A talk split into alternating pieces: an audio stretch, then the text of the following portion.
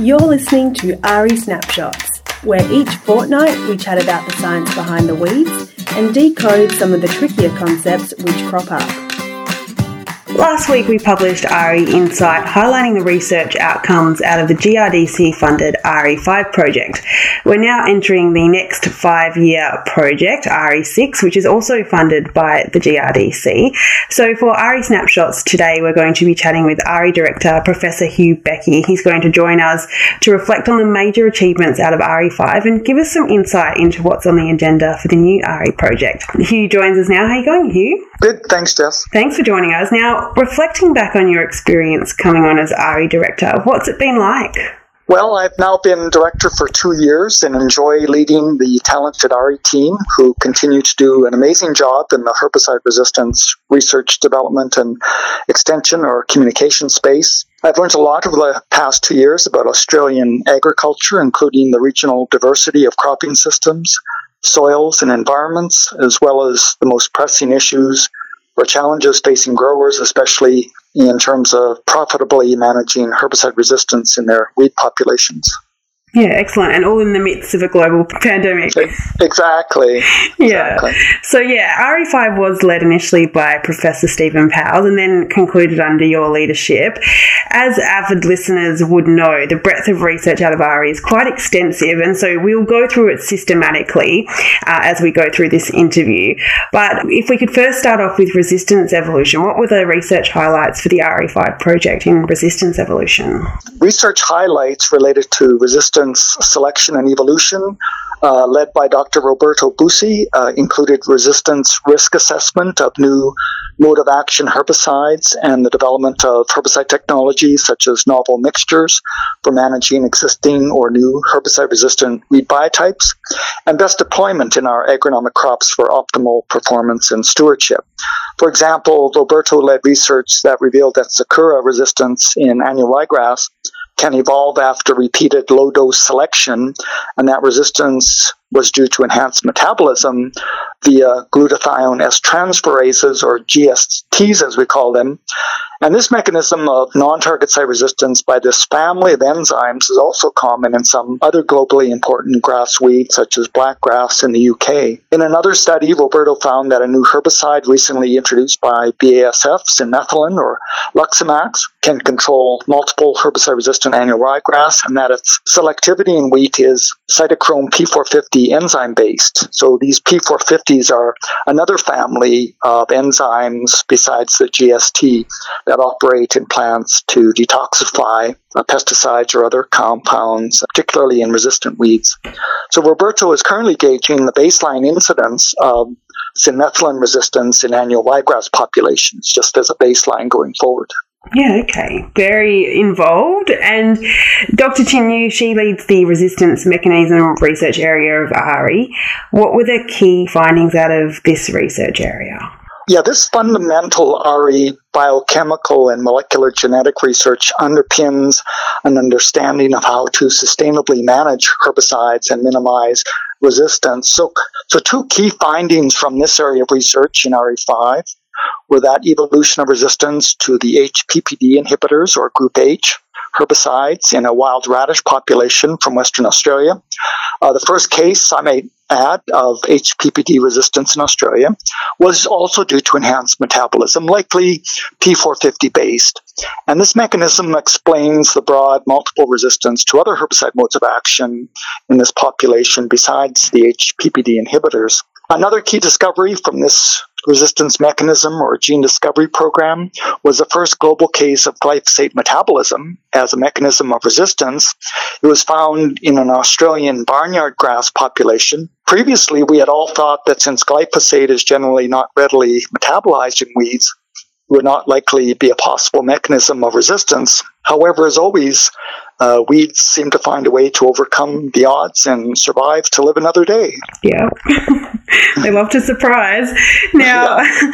and what did AHRI find in the area of resistance management? Uh, the AHRI5 program also included research and development, which was led by Dr. Michael Walsh, now at the University of Sydney, on aspects of harvest weed seed control, which had its origins in AHRI, in collaboration with innovative farmers like Ray Harrington, as well as precision or targeted tillage in fallow, commercial units now, which are being built and, and sold. So, although not part of the AHRI5 project, Dr. Mike Ashworth has a separate GRDC invested project focusing on how to improve the wheat competitiveness of wheat and canola through cultural management tactics such as cultivar selection, fertilizer timing and placement, seeding rate, seeding date, and row spacing. Mike has also been looking at how weeds such as wild radish can adapt to recurrent or repeated management practices such as harvest weed seed control and developing strategies or tactics to mitigate that. Yeah, definitely. Very busy at AHRI over the AHRI5 project and continue to be really busy. You are now moving into AHRI6 project. What will be the research focuses for this new five year project? First of all, Jess, I'd like to gratefully acknowledge the continued strong support and commitment by GRDC to AHRI, which is a national GRDC Center of Excellence for Herbicide Resistance uh, Research Development and Extension, or RDE, since 1998, and particularly Dr. Jason Emms, uh, the GRDC National Weeds Manager, for working with us to finalize the five year project going to 2025. So the, the project outcome, uh, Jess, is that by 2025, Costs incurred by Australian grain growers through managing herbicide resistant weeds will be reduced by 20% through informed and dedicated management strategies. So, our main strategy for AHRI6 is to research, develop, and extend more sophisticated and customized recommendations to growers to mitigate or manage the evolution of resistance in both winter and summer weed biotypes by number one, focusing on identifying the genes and their function involved in metabolic or non-target site resistance, which is a big threat to uh, to growers in managing resistance. And these this is common in, to our pre-emergent soil residual herbicides, and with the goal of informing management. And secondly, determining the most cost-effective and robust herbicide programs within integrated weed management cropping systems, based on first of all modeling simulations, and then under controlled environment, and and finally uh, ground truthing through field studies. And so we have four main uh, research and development outputs in AHRI6. Uh, the first one is to provide to industry new and practically relevant information on the evolutionary dynamics of herbicide resistance in key summer, winter growing, and non seasonal grain cropping weeds. Output two is to provide to industry new knowledge in the biochemical molecular genetic basis of novel herbicide resistance in Australian major crop weeds.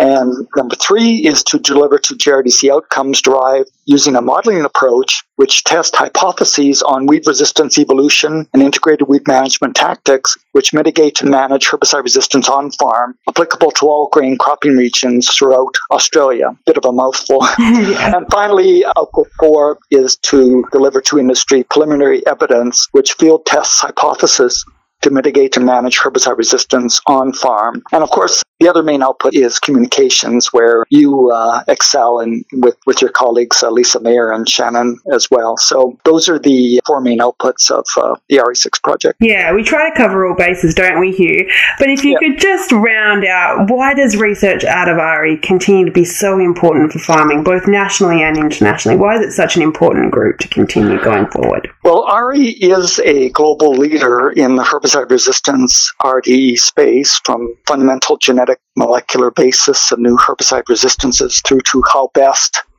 from an agronomic, economic, and environmental perspective to use existing and soon to be introduced herbicides in various cropping systems across the country. That includes the western, the southern, and the northern uh, cropping regions. So the strategies, tactics, and practices that we continue to develop have broad applicability globally as they promote the sustainable use of herbicides and therefore maximize their utility and longevity best practices for both proactive and reactive herbicide resistant weed management continues to be highly sought after by growers all around the world where intensive agriculture is practiced. So the AHRI6 project will focus on reducing costs through more efficient and effective customized management of herbicide resistant weeds and thereby increasing grain crop production profitability, which is a hallmark of GRDC's five year RDE plan going to 2023. Excellent. Well, thank you so much, Hugh, for giving us such a great overview of not only AHRI5, but what's going forward for the new AHRI6 project, which will take AHRI into the future. And yeah, look, and we continue to work together to, yeah, bring all that information to growers both nationally and, as we said, internationally as well. There's lots of applications for an international audience to take note of as well from the research coming out of AHRI. So thank you so much. Oh, glad to talk to you, Jess.